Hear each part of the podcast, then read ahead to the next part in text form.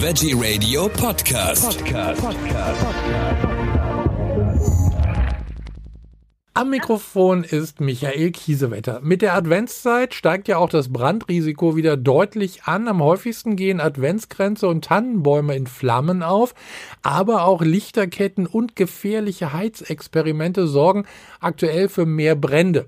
Fachleute vom Schornsteinfegerhandwerk, der Feuerwehr und Rauchmelder retten Leben, geben Verbrauchern Hinweise zur Brandprävention. Das machen wir jetzt auch. Dazu begrüße ich jetzt am Telefon Silvia Österreicher vom Deutschen Feuerwehrverband. Herzlich willkommen, Frau Österreicher. Schönen guten Tag. Frau Österreicher, ich habe es gerade gesagt, jetzt Weihnachtszeit, da steigt die Brandgefahr. Was haben Sie für Tipps? Ich würde mal vielleicht beginnen mit Öfen und Schornsteinen. Das ist ja, glaube ich, auch ein ganz großer Punkt. Ja, hier arbeiten die Feuerwehren natürlich eng mit unseren Partnern und Partnerinnen von den Schornsteinfegern zusammen.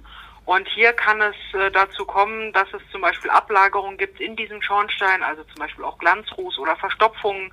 Irgendein Vogel hat vielleicht darin genistet.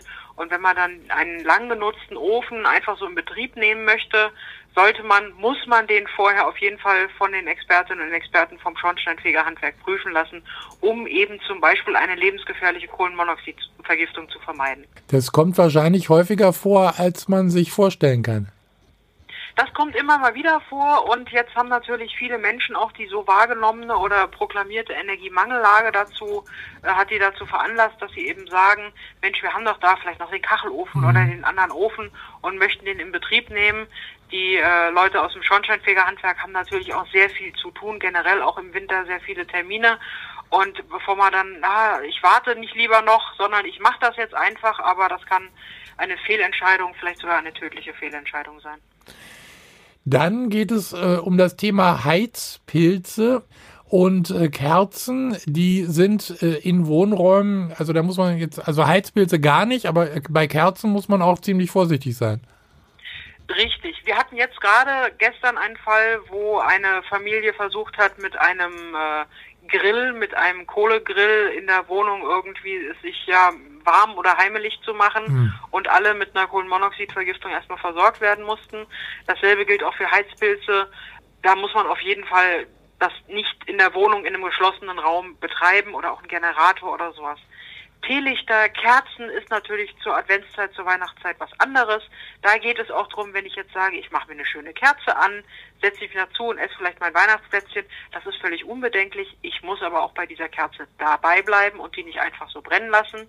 Aber Kerzen und auch die sogenannten Teelichtöfen, die ja eine Zeit lang sogar in Baumärkten angeboten worden waren zum selber bauen, die machen keinen Wärmeeffekt, sondern sind nur eine Brandgefahr und möglicherweise eben auch eine Kohlenmonoxidgefahr bzw. Kohlendioxidgefahr. Also wenn ich an solche Dinge denke und dann jetzt anstatt echter Kerzen Lichterketten raushole, äh, auch da gibt's was zu beachten.